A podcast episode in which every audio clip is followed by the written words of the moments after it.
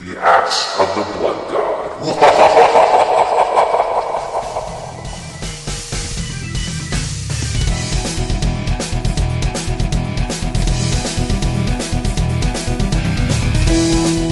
Welcome to another episode of Axe of the Blood God, USgamer's official RPG podcast.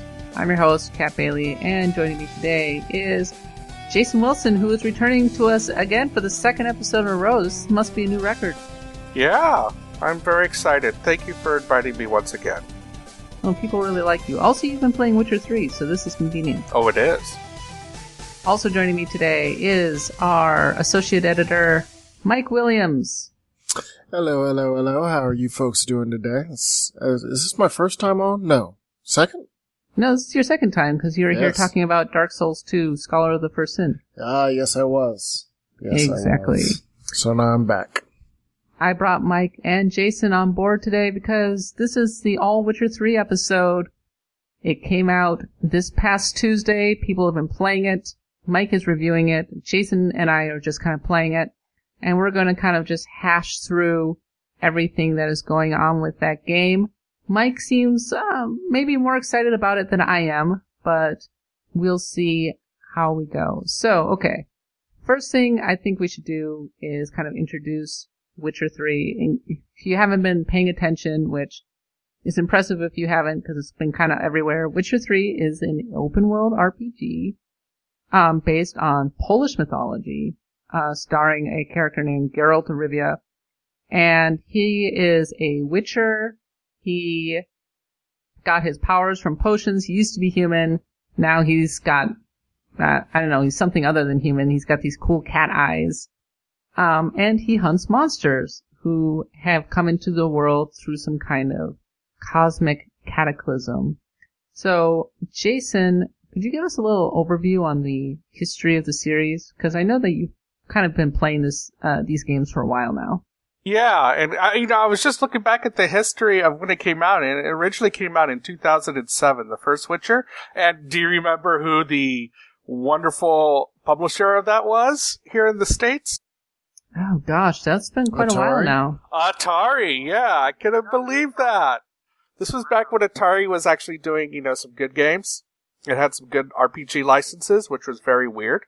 So it came out in 2007 for the PC. Witcher 2 was the follow-up, which came out in 2011 for PC, and in 2012 it hit the 360. So it's a really dark and grim medieval world. Um, in a way, it, it, there's times where it feels like it's set before the Renaissance, and sometimes it sometimes feels like it's set in the Dark Ages. But you know, the weaponry, the armor, are definitely above the Dark Ages time. But it's um, it's very interesting in that, at least in my opinion, there's always been a um, high dose of humanity that goes with the darkness of the game, and that makes itself apparent in the choices that Geralt faces. And um, unlike other RPGs, it was um, really one of the first to really play up the politics of a medieval fantasy world. Uh, and then you saw that happening in other RPGs afterwards. And so it kind of Yeah. started a trend there, and you can see that was being picked up, especially with Dragon Age. Um, it was written by a Polish author, Andrzej Sapkowski. I have no idea if I said that right or not. I'm, I'm impressed that you knew the name off the top of your head. I have it written down. Cheater. I knew it. I don't know how to pronounce it either, though, so. No, I have no idea if it, if I got the pronunciation correct or not. Um, and from what I understand, he's not exactly happy with the games. Uh, No, really. Does he just not like video games? I don't think he likes what they did with his work. I mean, because the, the games are really weird, and, and when I was doing the one article about their chronology and stuff, it's like the games take place after the books. Like the books with Gerald end with Gerald dying, and then the games sort of pick up and take place afterwards. Wait, okay. Just to be clear, is it Gerald or Geralt? Gerald. Sorry. Okay. I, I will say Gerald a couple times. Uh, Gerald is his brother uh, from Queens. um, Gerald's what happens when you have a bunch of Americans trying to say his name. Yeah, so so it, it'll go, you know, shenanigans. Uh, he did, died, bunch of Wild Hunt related stuff. Then Witcher 1 picks up with an amnesiac version of the character. And he's still amnesiac in version, uh, in Witcher 2. And then The Witcher 3 picks up some more of the book's, uh, characters and plot lines and whatnot. Yeah, my own history of the series. The first time I ever heard about it was when I was writing news for One Up, and I, it seemed like every other day I was writing a news story about The Witcher possibly coming to console. And for a while I was even going to do so, like the original Witcher, but it just never happened. I, probably because of Atari. But and then Witcher the second time, well, you know, Atari. Oh, Atari bashing is always fun. I mean, it was Atari. I mean, they I think the year that they were supposed to put out Witcher, they put out what Alone in the Dark, the remake, which was a, a really terrible game. So, and that pretty much killed them again. So, oh yeah, and they also they also had Star Trek Online, which didn't do, do so hot in 2010 or whatever. So, but yes, I digress. And then the next time I was introduced to The Witcher was through Jason. Um, we got a cop, we had got an advanced copy of Witcher 2 in the office when we were at GamePro. That's right. and I had like what at the time was a supercomputer, and that was like kind of my first like opportunity to be able to play games at max settings, and it was very exciting. Um, so I played like the opening sequences of Witcher 2 on that computer, and it was gorgeous. Um, it still holds up very well today, in my estimation. Uh, and it ended up getting really good reviews. Now, I never got that far into Witcher 2. Um, Mike, did you play much Witcher 2? Uh, I played about halfway through Witcher 2. I never finished it. Witcher 2 is another one of those games that uh, it's always been very cheap. Witcher 2 and Witcher 1. So I have them and I tried starting The Witcher 1, but that's not, that is not a game that I can go back to. There's just Pretty janky. Yeah. So, um, but Witcher 2 I enjoyed. I just never got time to finish it before I got to, uh, Witcher 3. But on the bright side, uh, this is the era of YouTube, so you don't actually need to, to play games to catch up with the narrative. Someone has already done a video about it, so that's what I did. Uh, that's actually what I did. It. Uh, I watched a number of those videos and I felt all prepared going into Witcher 3. But Jason, you did finish Witcher 2. Yes, I did. I finished it back when I reviewed it when it came out, and I was uh, having. I promised myself I'd play it a second time, but I never got around to doing it a second time. But I do remember how just how impressed I was and how well it played, and what I thought at the time was how much more polished and easier it was to control than the first game. And already with the third, I'm seeing that it's even even easier and more polished to control. I mean, I remember people or with fans of the first game being kind of annoyed because they claimed that the combat in particular had been stripped down. Was that your impression? Um, I wouldn't say stripped down. I just, I would say that it flowed better. It was easier to control, uh, especially on the keyboard if that's how you were playing it. Um, I played it partly with the keyboard. I played it partly with the gamepad to test both ways out. Um, the way you attacked your enemies was still very difficult to pull it off. You really still had to watch out for the parries. You still had to watch out for the repartees. You still had to make sure that you nailed the character when you attacked. Yeah, one thing that I have to say about uh, The Witcher is that it really nailed the dark medieval look at just the perfect time because that's so totally in vogue. What with Game of Thrones going on right now. Well, you know, you also have that dark look with um, Dragon Age, and you have that dark look with Dark Souls. But the Dragon Age even looks Dragon Age definitely looks different though. Like Inquisition in particular has its has a really distinct look. And I wouldn't even call it dark in the Game of Thrones sense. I would definitely call it uh, if I were to compare it any to anything, it's almost gosh, I can't even describe it, but it's a little more cartoony, for example. Yeah, but think think back. That that look has evolved. Oh no, for sure. Like the original Dragon Age Origins was definitely dark in the kind of Game of Thrones sense and also ugly. Um, but Dragon Age has definitely evolved, whereas Game of Thrones has gotten closer and closer to that Game of has gotten closer and closer to that Game of Thrones aesthetic. Uh, one thing that I was wondering if you could clear up for me, Jason, because I never got that far into Witcher 2. it wasn't an open world game, was it? No, it wasn't open world, but it was a big one. Like, so you would just travel by map? You could travel by map and you go from places to place and as the story progressed. But it wasn't open in that you could just go through and say, okay, well, I'm going to go here now, then I'm going to go here, then I'm going to go here. It was like the Muppets. Travel by map. Yeah, and and and and overall, at least from from what I remember playing of the games, uh, and I said that par- uh, partially in my review in progress, is that The Witcher Three feels like the result of an older CD Projekt Red, a little bit less, uh, I'd say adventurous and a little bit more mainstream. Like it's open world, uh, so all of the quests are sort of laid out in that open world style. Uh, it, it plays a lot like actually Inquisition, uh, sort of just a different storytelling style. The combat, uh, if you've been in that, that Shadows of Mordor, Assassin's Creed feel, it, it feels like right at home in there. It's just, it's very polished, but not as adventurous, I'd say. You know, what it reminds me when it comes to the way it does its open world is two other European role playing games. And that's the Gothic series and Two Worlds. I've played Gothic. I've never played Two Worlds though.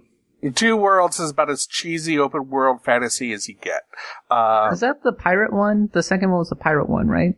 No, no, it's a totally different no, game. that's that's Risen. Risen. Oh, God, I always get Two Worlds and Risen confused. Well, well, My Gothic apologies. and Risen weren't they by one? One of them was by the the same people. Like I, I think Risen is by the people who used to do Gothic, and Gothic is now by different people. Yeah, Gothic. It, it's Piranha They do Gothic and Risen. So I guess that kind of leads me to my first question. Do you feel that The Witcher 3 has done a good job of transitioning to open world, and is this a good move for the series? What do you think, Mike?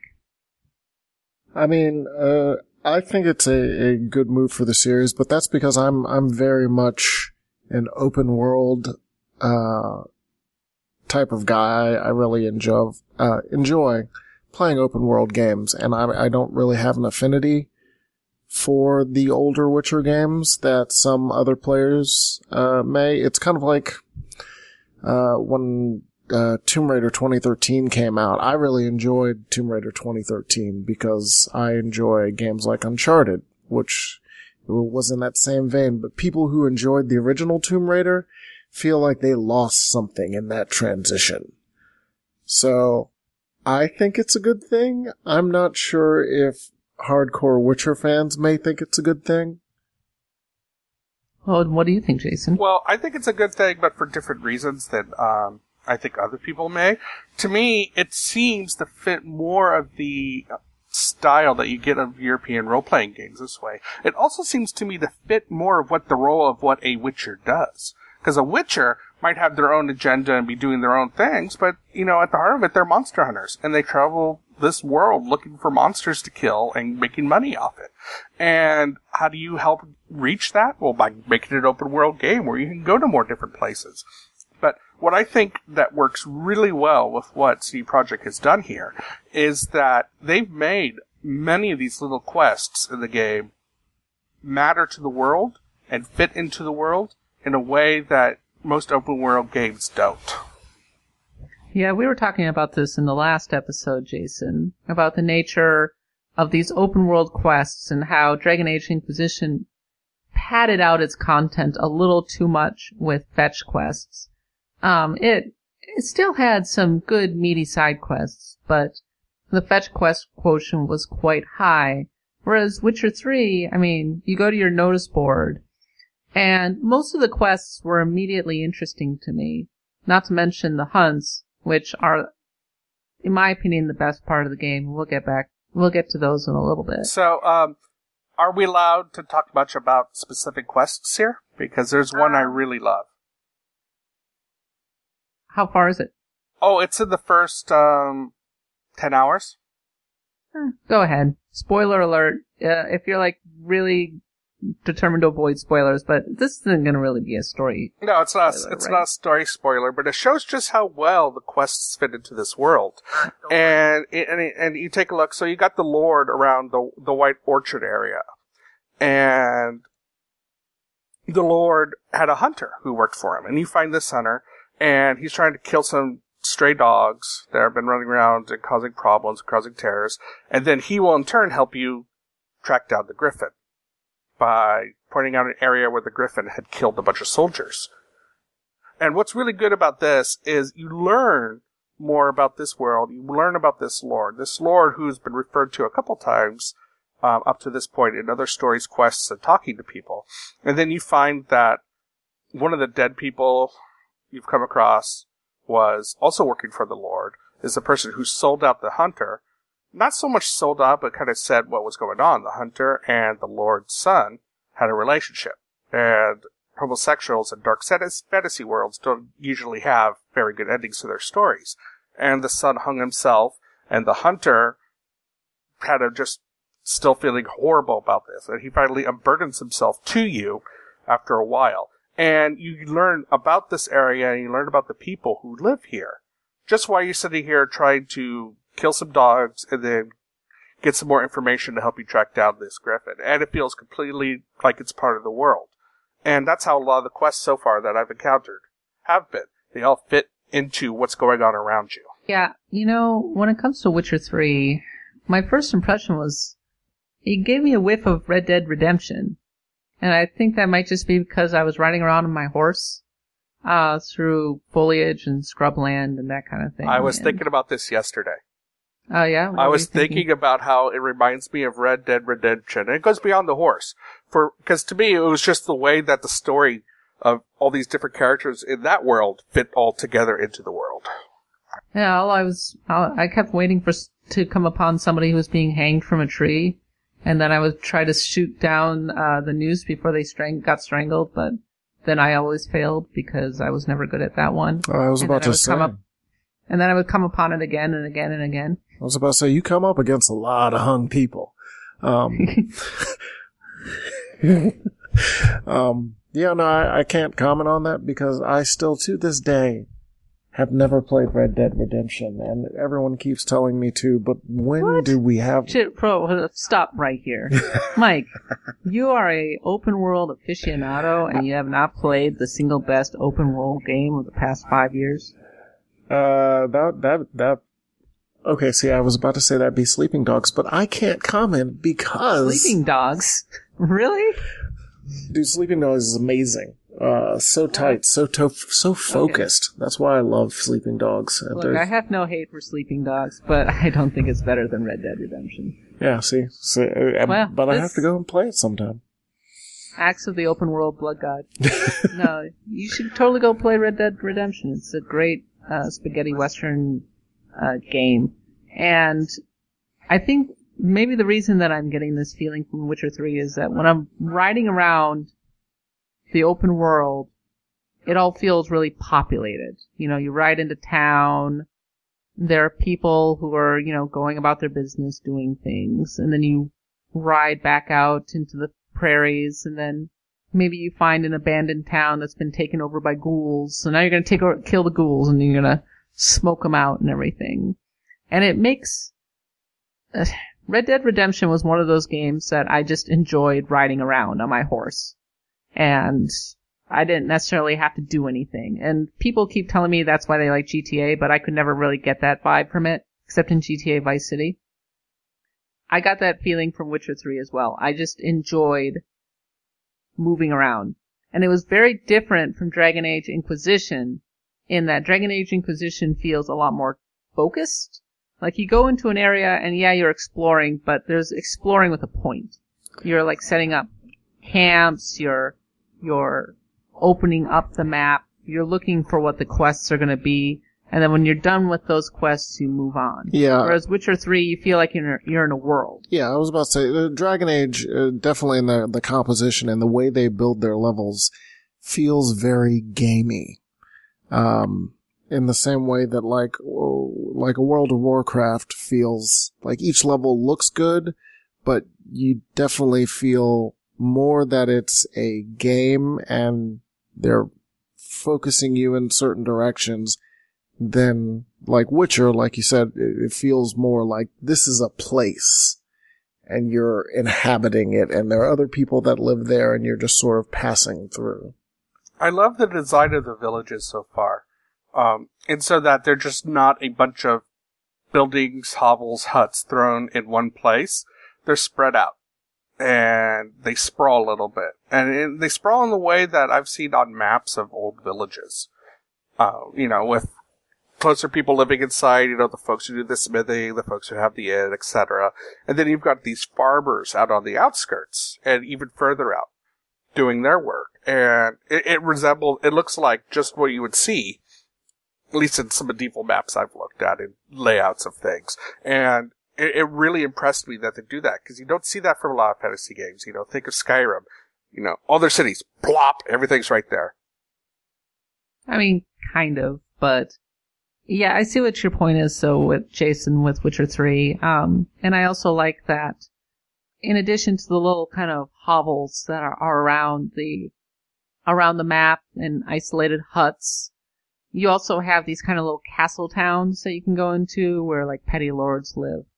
And then of course there's the big cities that occasionally dot the landscape. So it does feel like a real world.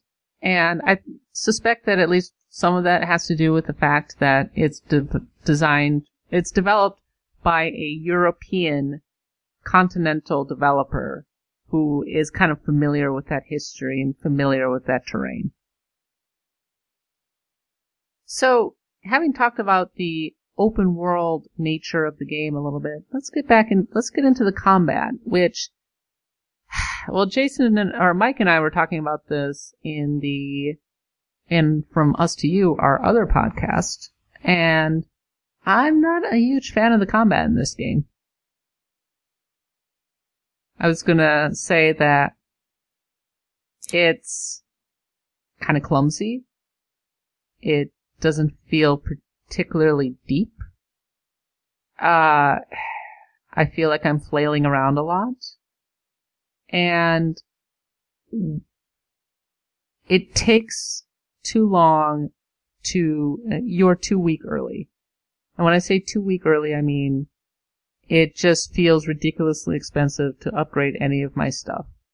And I'm about, I don't know, like five hours into the game. I'm on at least the second major quest.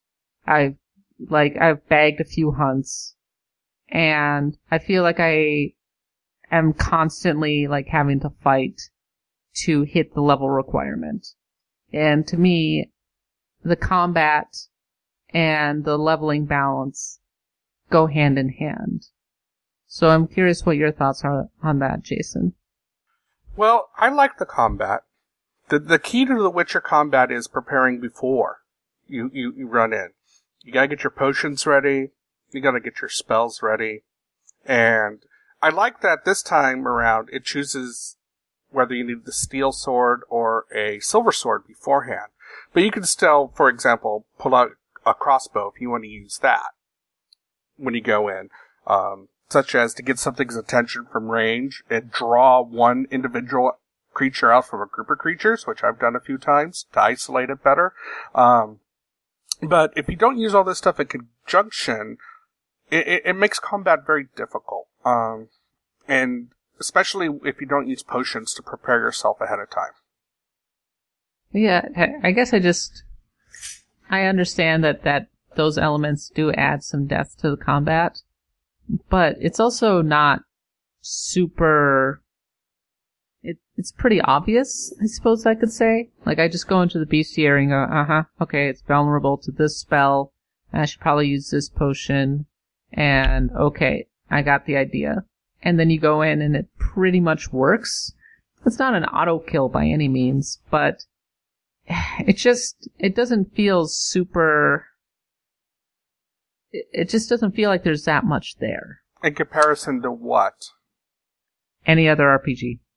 See, I, I you, you, said this before in the other one, and and I will agree. It's actually, uh, as I said, combat feels almost within that that Assassin's Creed, Batman, Shadows of Mordor vibe.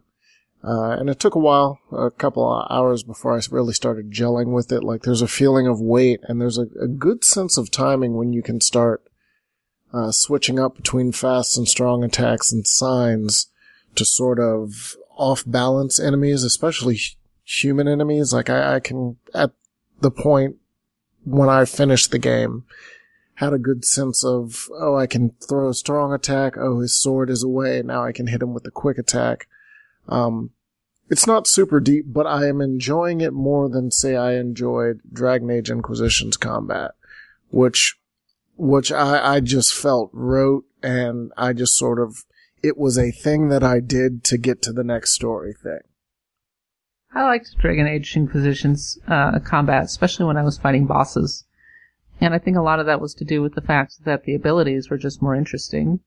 I liked having a party under my control. I liked that the party had specific roles.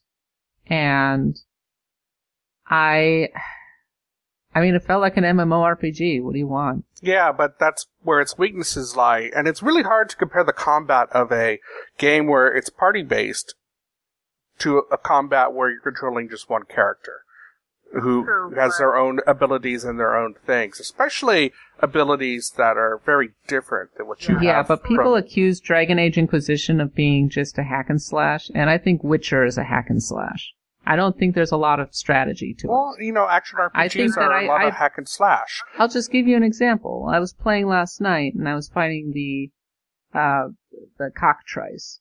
And I was trying to be as strategic as possible and I prepped with potions and and everything and I went in and at the end of the day what it came down to was essentially I brute forced the fight.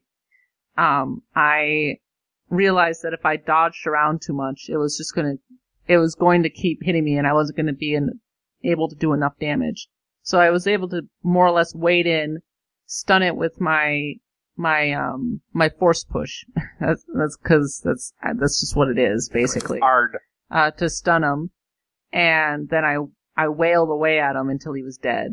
And okay, yeah, I'm not that far into the game, and there are more skills kind of to unlock. Though so far it seems like it's mostly buffing the existing abilities. But did you did you just listen to that whole breakdown? So you went into the combat, you took a Mhm. strategy, you noticed Mhm. that strategy wasn't going to work. You adjusted your strategy and you found one that worked. That was a six step process, Kat.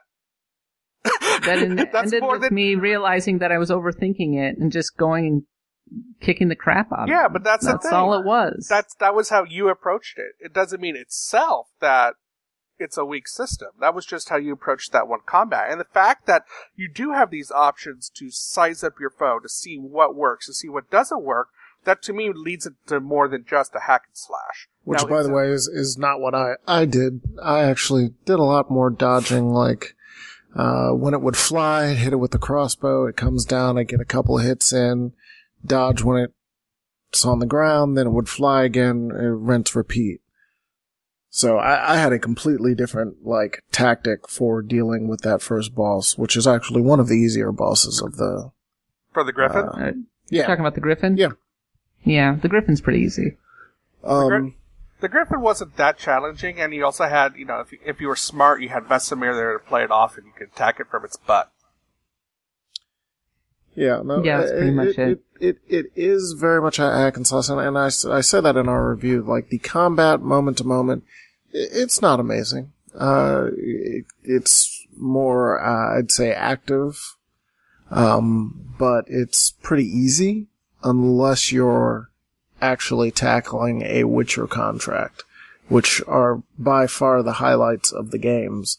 In the same way that, uh, Dragon Age Inquisition, for the most part, I, I, I breezed through Dragon Age Inquisition perfectly fine except for dragon fights. It's funny. Skyrim does not have a good reputation for combat. And yet, when I think about Skyrim, I feel like I enjoyed the battles more. And I say this because I felt like I had more options for customizing my characters. In being able to go more magic heavy versus going more melee heavy versus going more range heavy. Well, yeah, but that's because And that was the system our- that the Elder Scrolls has set up and let Okay. you p- make all these different builds. Isn't that the essence of an RPG? Not necessarily. To be able to go in and create your character and tackle a battle any way you want, as opposed to being pigeonholed into an action game. That's not how the Japanese do RPGs. That's not true at all. Uh, There, I mean, just look at Etrian Odyssey for God's sake. They do it That's that way, is. and they do it the other way too, where it's story based based on your role. I, And- I would. Go ahead. and uh, you know, I would definitely say here with with The Witcher is you, you you've got to remember you do have some magic, but you're not a mage, and No. so expecting to have a magic build is not a good expectation to bring into it. But you still have a lot of flexibility in there. And when I think about the combat, there's one thing that I found. I found a bandit. And this bandit, you know, oh yeah, bandits, they're weak and everything, but he was smart, and he was good. He had a sledge, and he used this two-headed sledge as an effective shield. And he had to get around how he was using that sledge to attack it. And I want to know find any game where you could deal with a bandit who's able to repulse your attacks as easily as he did and find a way to get around him. I think I know what you're talking about, actually. Uh, is that the little hovel with the deserters at it? No. Okay, because they had a guy with a sledgehammer there too, who was using his sledgehammer to repulse my attacks. You know what ended up happening, and I think it was a glitch. I was able to hide around a. I I was able to get them to chase me around the the building, uh, just by kiting them along, and that left their archer alone. And then I ran up and I killed the archer, like just hack slash hack slash hack slash. Archer's dead. Now they don't have any ranged attacks. And then I was able to just sit back and snipe them from the other side of the fence, and they wouldn't come after me for some reason. I don't know what was broken about it. I, I, I will say in, Skyrim, uh, for the most part, I actually went through Skyrim the same way I went through uh, um, Oblivion before that, which was frost spells and um, the bow and arrow.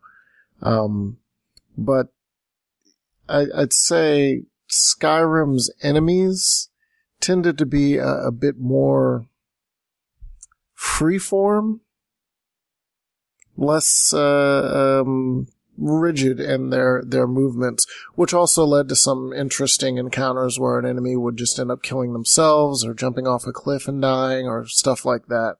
Uh, yeah, I- Look. and that that's Sky. That's that's Elder Scrolls. It's a little bit more random. I don't mind a good hack and slash RPG. I like Ys. Ys is a very good game.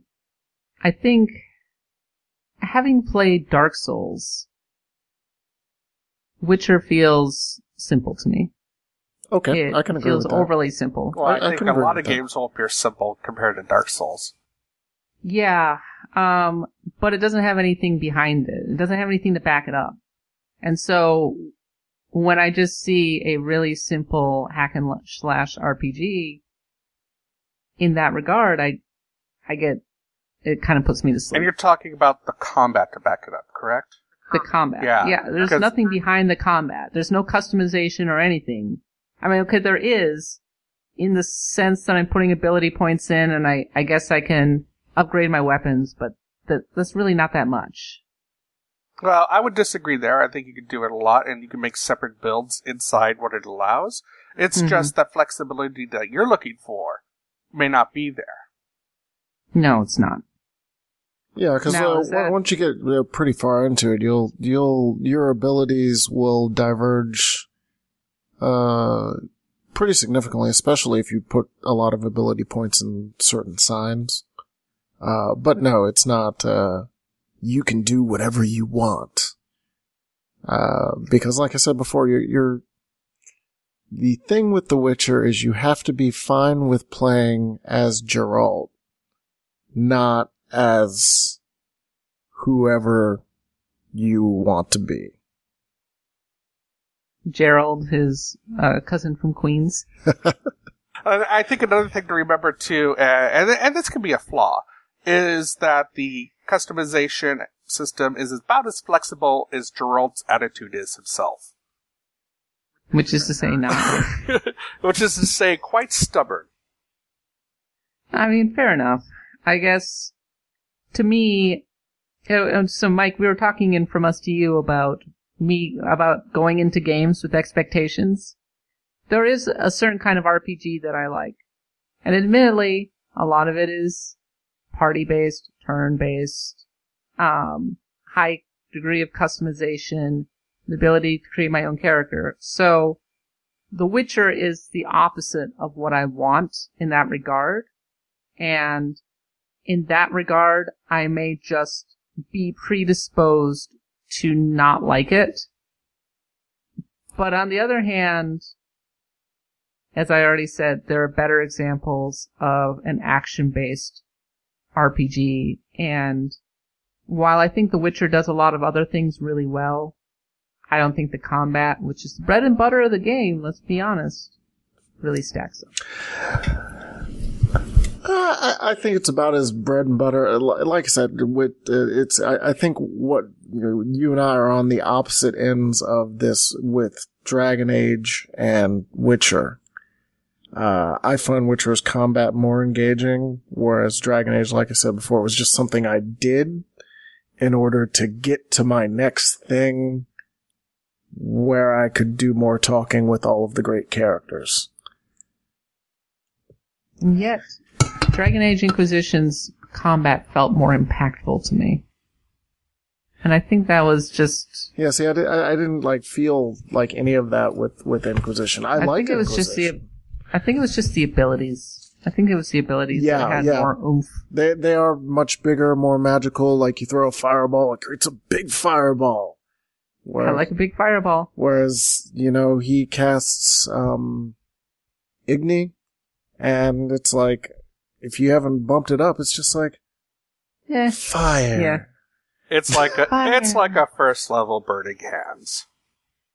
Yes, exactly. Well, having just spent a whole bunch of time complaining about the combat, I will say that I like the creature contracts.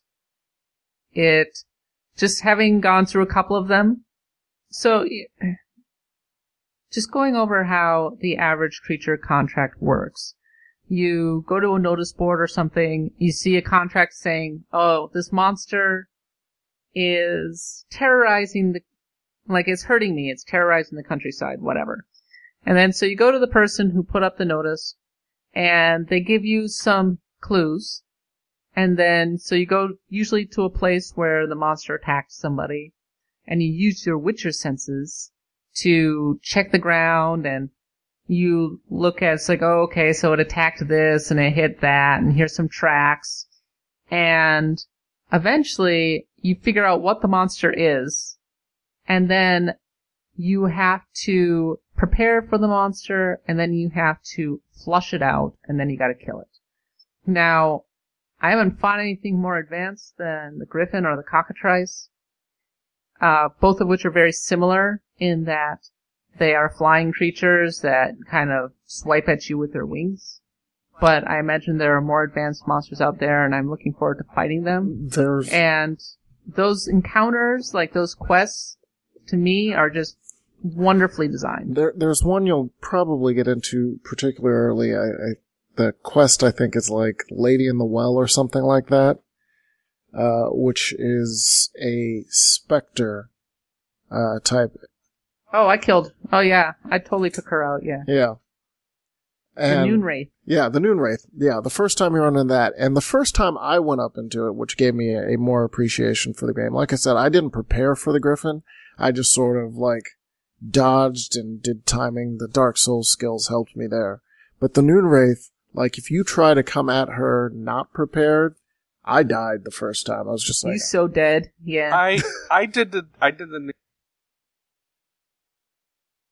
oh, you did. I did every single quest I could do in White Orchard before I yeah before I did before I left White Orchard. I did every quest I could before uh, taking on the Griffin, and that was the Noon Wraith, and that was that was such a fantastic exchange of quest and activities you do, and that's where you really see And I don't know if they got this because of their work with WB Games, but you can see how The Witcher kind of brings some parts from Batman into it. He is medieval Batman. Yes, he is. Batman. No, but it's not Batman in I'm the Batman. It's Even though how- he sounds like him. it's in how he investigates. No, yeah, you're right. and and, and that whole way he he finds the story behind what happened there. I, I found it very I found it moving. I really did. Yes, it was. It was a sad story. And and that's where I really love how again getting Do we- back to where we Do we want to like actually explain how the quest goes, or do or do you think that'll spoil too much? Well, it's pretty early on, so I would imagine enough people have seen it, but have, have played it. but you you come across a person who mentions that their daughter like is sick from drinking poisonous water and are now being haunted by a specter. Am I right? Uh, Something to that effect? correct. Correct. they, they're they're basically saying, yeah, we're we're pretty much being haunted, and I don't think my daughter is going to live. It's the well. Can you go do something about it? So you got to go to the well and you have to wait until the noon wraith shows up. And then if you just attack the noon wraith, you're not going to do any damage to it, really. And so you have, once you figure out that it's a noon wraith, you realize, okay, well, it has something binding it to the village. So you have to go looking around the village. And then eventually you find, uh, the, it's like a ring or something to that effect. A bracelet, yeah. And you have to go diving, like you have to go into the well. All right, yeah, you have to go into the well to get the bracelet. Because you noticed that the- the weight of the bracelet pulled off the arm from the skeleton where the woman was hanging. Right. So there's a bunch of swimming around and eventually you get out and you're like, okay, I've got the bracelet. Now I have to burn the body. And this is your opportunity to go get prepped and you have to go and you really want to go get a spectral potion. Spectral um, oil. Yes. Spectral oil because otherwise you're not really going to be able to hit it. Um, for any meaningful damage. And then you set the body on fire. Oh, and of course learning the history of the the ghost is pretty sad as well. Um, because the whole thing of the Noon Wraith is it's former brides who died the day before their wedding their wedding day. And why they're wearing a wedding dress, I have no idea. But they're pretty they're pretty freaky looking. And so and then you fight the the Noon Wraith and it's not a hard fight, but it's a memorable quest to say the least. And then you take its head. and you get to carry it around with you. Yeah. And the first time I've got a nice little collection of heads at this point. yeah, and see, the first time I was feeling, I was feeling good. I was like, nah. I mean, I pretty much breezed through every other fight. So I, was like, I'll just burn her body, and I did. And then she came, and then I died because I couldn't do any damage. And then the second time I tried her, lost, and then I ran. Uh, and she chased me uh, actually a, a pretty good ways before she turned around and was like, nah, I'm done. So, You know, I had a similar encounter with her because I was trying to investigate the area, and, and it appears, and I got into weapons range and it attacked me. And so I started to run away, and I go inside a building, and then it comes inside. I'm going, oh crap! I didn't think it would do that. So I get out of the building, and it follows me, and we start chasing each other around the building. I mean, think, think, you know, you know, think Bugs Bunny cartoon here.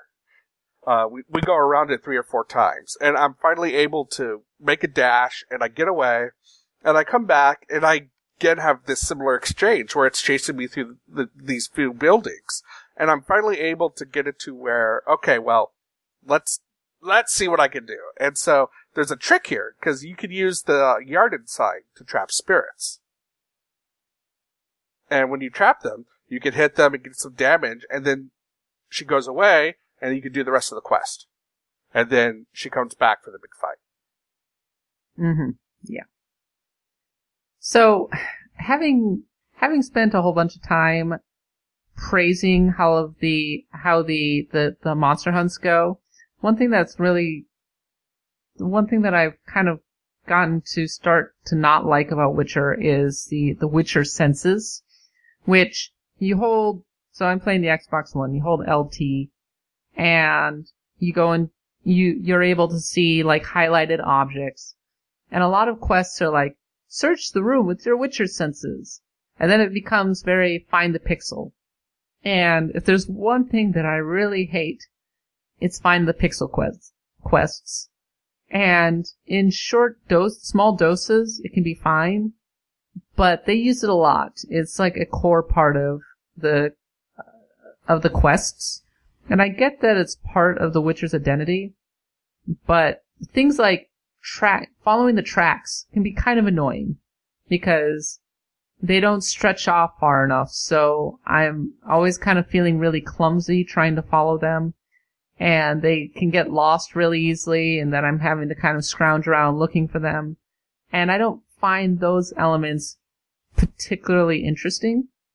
Um, but the game leans on this mechanic quite a bit. What do you guys think of the Witcher senses? I like them. They don't bother me much. Um, you know, I Uh, kind of like the tracking.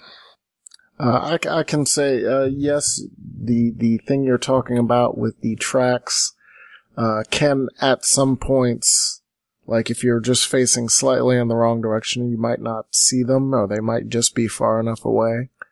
Um, yeah, that, that, that's gonna carry on for a while. I'm just gonna tell you right now.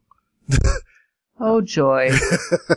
Did you boost? Did you boost your your cat eye stats? Uh, I did, which makes it a lot easier. I, I actually played for a while because I, I decided to dig really far into it, and I turned off uh, most of the HUD actually, just to see if you could actually play without most of the HUD. And the tracking thing actually does work pretty well when there's no HUD on there. Um, but yeah, you're still sort of like wandering around in an area and looking around with your Witcher senses until you see red, and then you're following that, and yeah. Now I'm playing on PS4. Kat's playing on Xbox One. You on PS4 as well, Mike? Uh, yes, I was on uh, PS4. So, I, you know, the one thing I really hate is the text. It's so goddamn small. yeah, it's itty bitty. I've ended up moving up like right next to my TV so I can read it. I'm sitting in the floor half the time like I was six years old. Memories. Yeah, Do you have a bowl of cereal too? Huh? No, I didn't have, have a a bowl bowl of of cereal. cereal. I had a bottle of beer. yeah, that was the the one thing uh, that everyone said um, afterwards that I did not get until I decided to sit where people would normally sit. Because the way my setup is, is I have the TV that I play on next to my other TV, and that's that's on a desk with a chair. So it's almost analogous to playing on a computer. Yeah, sounds like it. So, um, when like others got a hold of it and they were like, man, the text is really small. I was like, I don't like for a while there, there's an option to actually make the text smaller. I actually did that because it, cre- it, it saves up more space on the screen because I'm like right up against the thing. Like I'm, I'm just like PC level. So that's, that's one of those things that, um, uh, if you're wondering in reviews sometimes why reviewers miss certain things, sometimes it's simply just our setup. So, I'm playing on the Xbox One. You two are playing on the PS4. How are the loading times for you guys? Uh, say 30 that a seconds to a minute. Uh, Are they noticeable for you? I mean, yeah. I mean, they're, they're, they're noticeable. It's not like the longest, uh, loading times I've ever had, but it's definitely like, oh, okay, now we're, we're loading. Long enough for me to go to my fridge, get a beer, pop the top, come back and sit. Yeah. We're on year three of the new consoles, and I feel like my Xbox One is chugging just to keep up with this game. It, I don't feel like mine is chugging.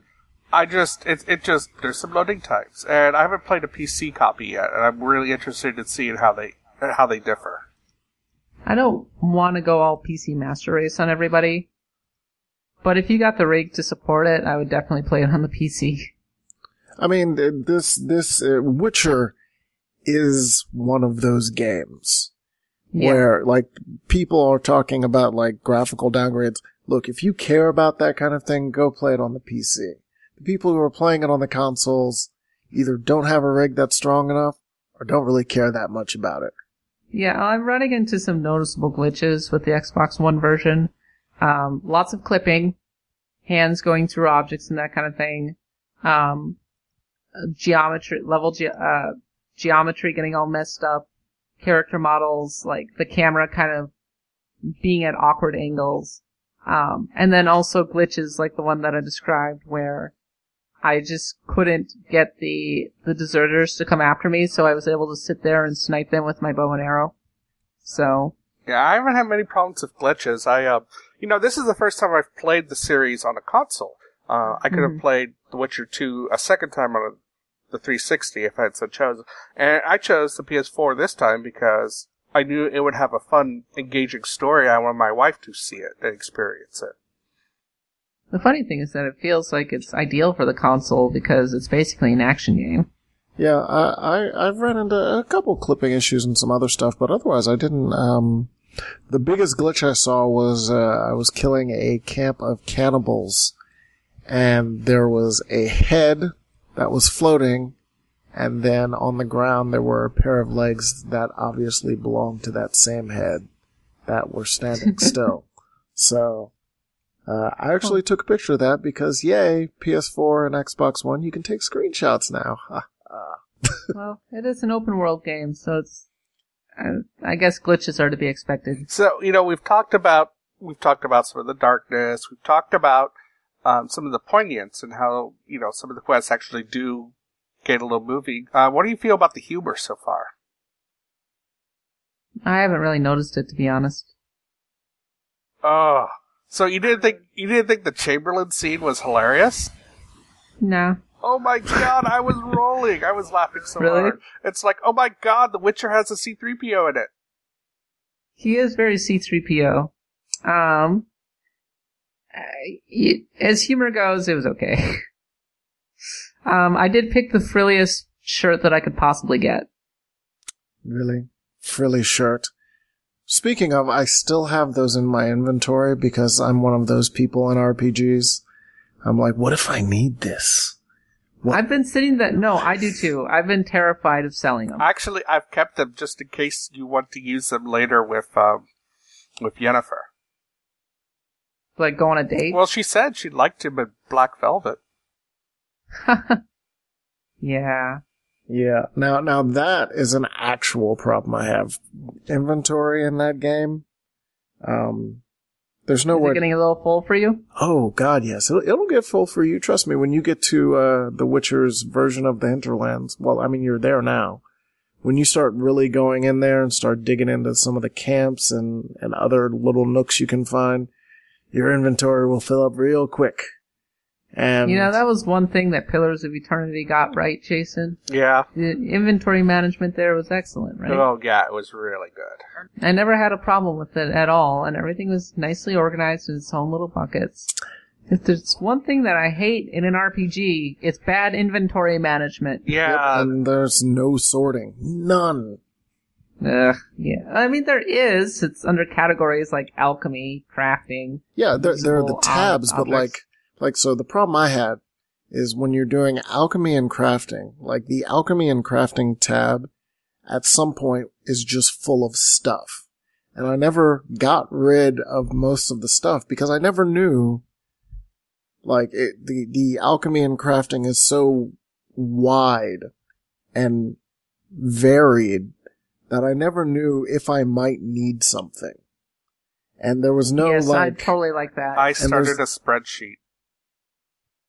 See, and that's Nerd. and, and and there's no like, uh, like FF14 with the inventory there. When you're done with the stuff, like you can throw it in a box, and that box is separate from your inventory. And when you craft, it just pulls from the box.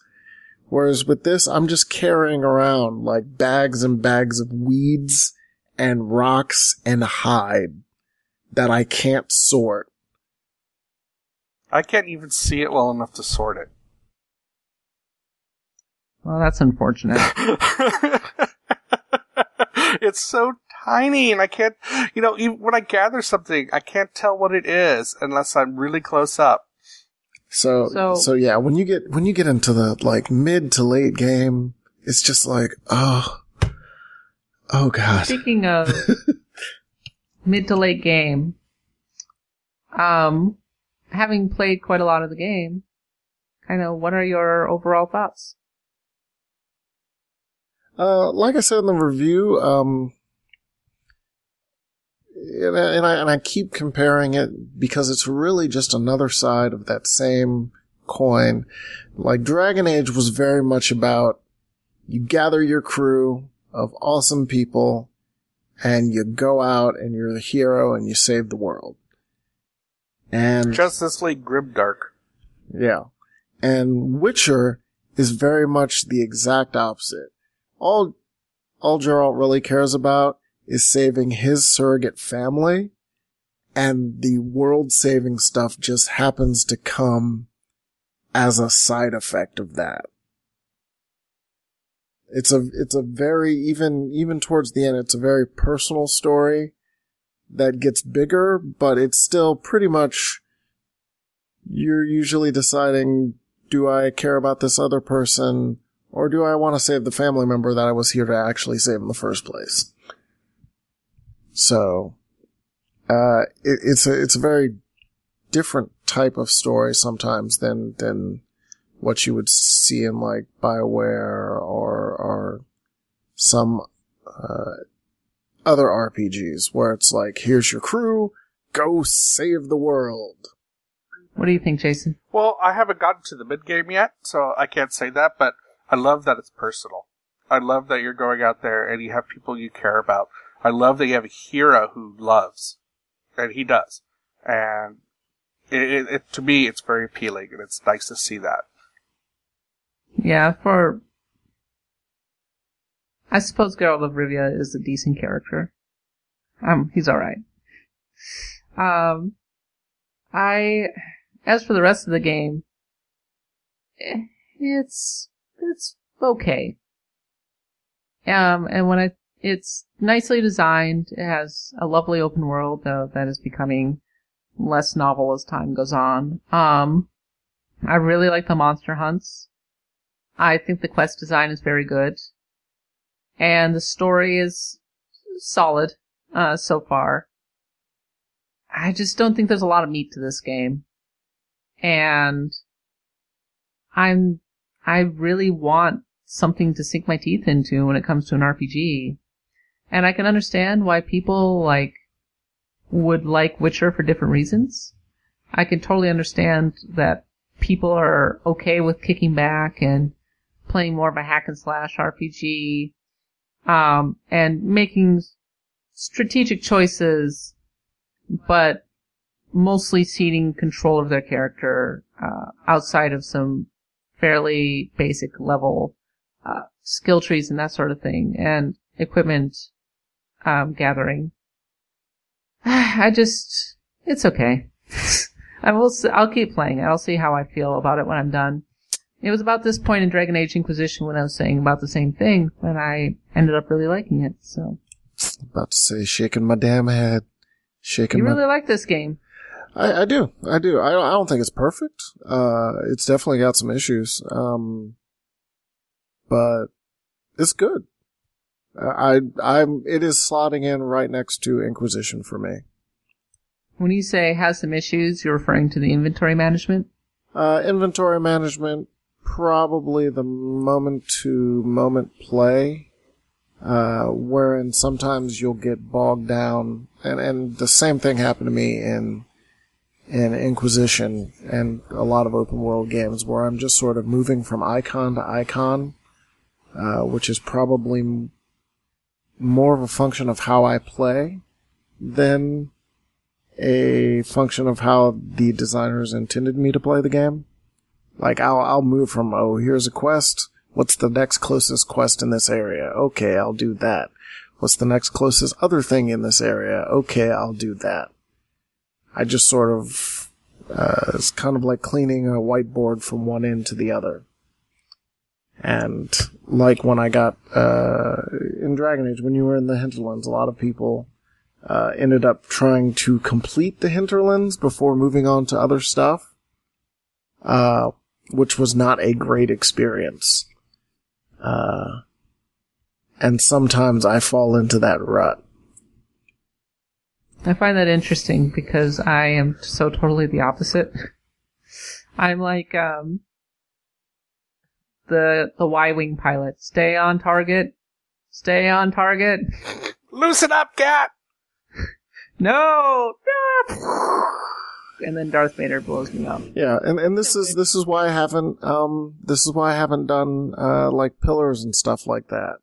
Like, cause when I was in Divinity Original Sin, that's how I played. Like, I will scour the entire thing.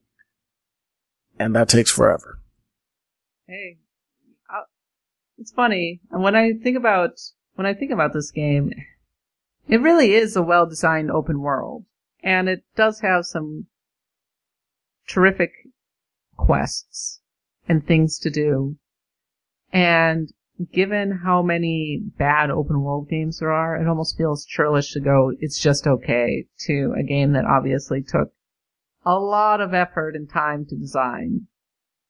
I guess it's, so far it's just not really speaking to me. What do you think, Jason? Oh, it's really speaking to me, but for me, it's because of how well everything you're doing is merging into this world. And I, I think it's, it, it's got some clunky stuff. It definitely has some clunky writing. Um, sure likes its F words. Um, but it's got some wit and it's got some charm and it's got some emotion in it. And I'm really digging all that. And this could also be about how I play open world games where I don't kind of look at it as a list. I just kind of look at my quest and say, oh, well, that one seems fun. I'm going to do that one now.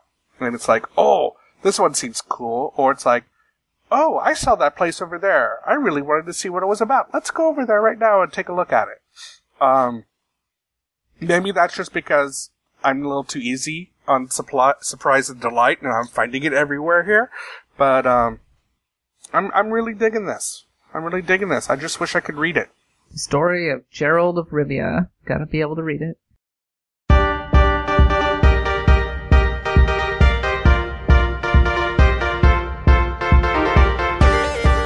Jason, where can we find you? Well, you can find me at GamesBeat, which is VentureBeat's gaming arm, and you can find me on Twitter at Jason underscore Wilson, all lowercase. And Mike, where can we find you? You can find me at usgamer.net, and you can also find me on Twitter as at Automatic Zen. And of course, you can find me at the underscore katbot. And if you have your own thoughts on Witcher 3, send us a drop us a line at kat.bailey at usgamer.net, or send me a message on Twitter, or just leave a comment in our show notes over at usgamer.net. Check out our YouTube channel, usgamer.net, where I have um, kind of a, uh, I, I'm calling it a game slice um, of Witcher 3, which is based on the stream that I did yesterday, so you can see me playing it in real time and failing miserably at the card game, which we totally forgot to discuss. Uh, spoiler, it's not as good as Triple Triad. Naturally, go to our Twitch channel at USGamerNet, and please re- uh, rate and review our podcast over on iTunes. The more visibility we get, the more people we listen to, the more people will hear the gospel of RPGs.